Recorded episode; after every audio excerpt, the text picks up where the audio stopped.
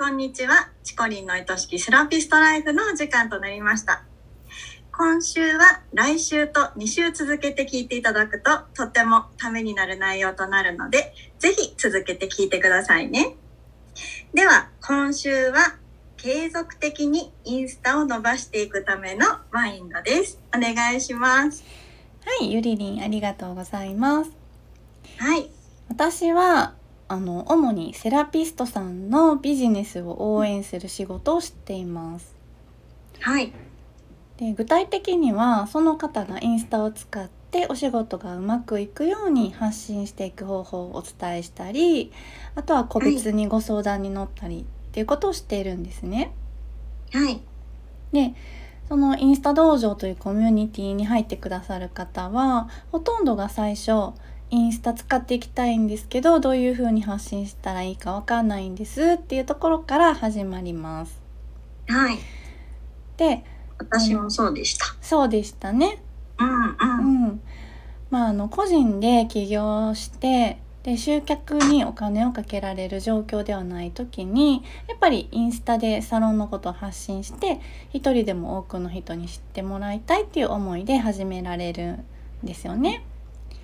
はい、であの始めるとは言ったものの何からどうしていけばいいのか右も左もわからないっていう状況になるわけです。はい。あのこのポッドキャストでもねインスタに何を投稿すればいいのかっていう疑問については具体的にたくさんお答えしてきたんですけれども、はい、今日はあのインスタでそれを継続的に発信していくためのマインドについてお伝えしていこうと思ってます。はい、インスタをね継続的に伸ばしていくってゆりりんは何が一番大切だと思われますか？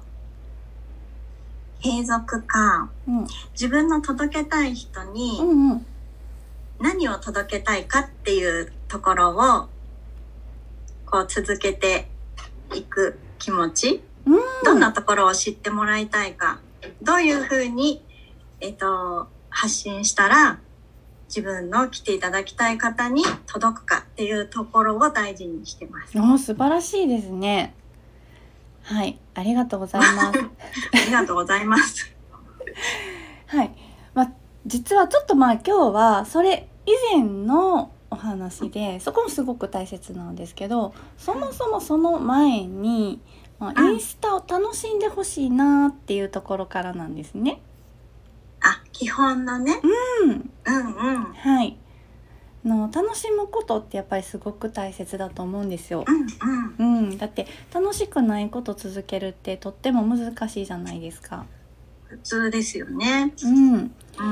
あの1回2回ね投稿しただけでお客様がどんどん来てくれるんだったらまだしもややっぱり最初どうしても反応がない中でコツコツとやっていかないといけないわけですからやっぱり楽しくなかったら苦行みたいになってしまいますよね。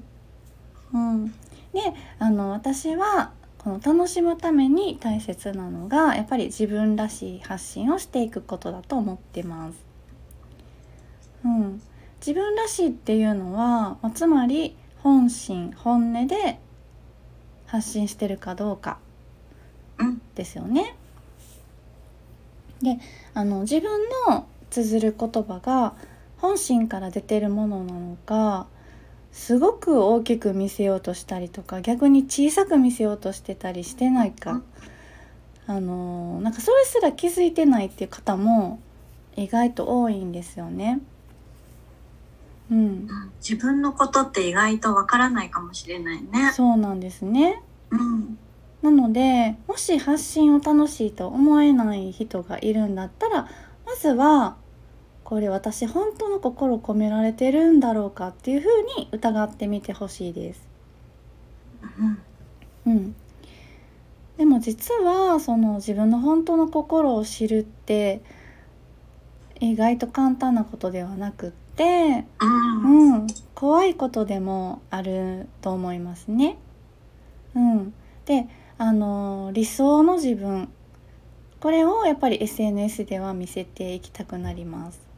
うん。ううん。ん、で今の自分に自分に対するまあえー、と認識ですけれどもそれが理想の自分とかけ離れていると感じる方はどうしても本音の投稿ができなくなってしまいます。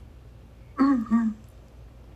最初は勢いでできててもだんだん面白くななくなってきちゃうんですよね。ううん。ん、これやってて意味あるんかなとかねやっぱりだんだん発信自体が億劫になってきたり。うん。その時選ぶ道は2つに1つです。二つに一つ。うん、1つは今の自分を理想の自分に近づけていくこと。うん。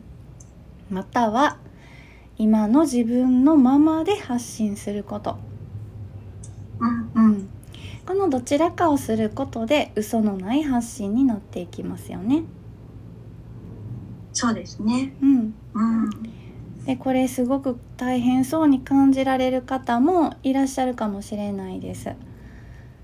ででも私はあの自分のお仕事の充実度を高めていくためにもここの工程ってすごく大事だと思ってるんですよ。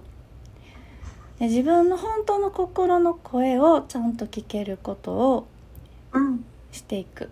そしてうん。自分の心の声を自分で肯定すること、うん、そしてそれをありのまま発信していくことうんうん。でそれが受け入れられてそんな自分を好きやって言ってくれる人がお客様になってください、うん。そうやって幸せなお仕事ができていきます。うん。でこのプロセスの中にうん。嘘が混じってしまうとお仕事も発信も楽しめなくなってしまうんですよね。うん。うん、やっぱり継続的に発信を続けていくためには楽しむことが不可欠。うん。楽しむためには自分らしくあることが大事。自分らしくあるためには自分の心の声をちゃんと聞くこと。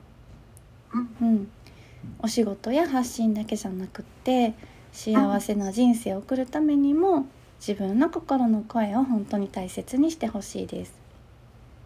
うん。はい、自分の本当の声って聞いてあげてるようで聞いてなかったりしますようね。ん、そうなんですよね。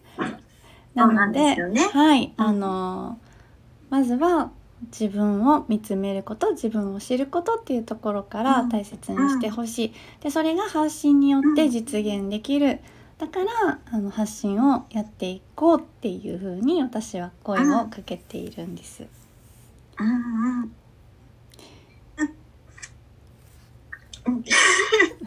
なんか私も発信している時に最初はちょっと背伸びし,、ね、あしてやっぱいい部分いい私とか、こんこういう風に見せたらあの安心してもらえるかなとかうん。やっぱそういうところって少なからずあったと思うんですけど、うん。自分の弱い部分とかなんかこれでいいのかなっていう部分も含めて投稿を載せるようになったらやっぱりそこに共感してくれて、うん。そういう考え方してるんだっていうところを好きになって来てくださる方もいらっしゃるから、うん、うんうん。やっぱりこういい部分も悪い部分もうん。全部ひっくるめて私だよっていうふうに表現し始めると、いやー。ね、なかなかでもそれが難しいんですけどね。うん。いやでも本当にすごいと思います。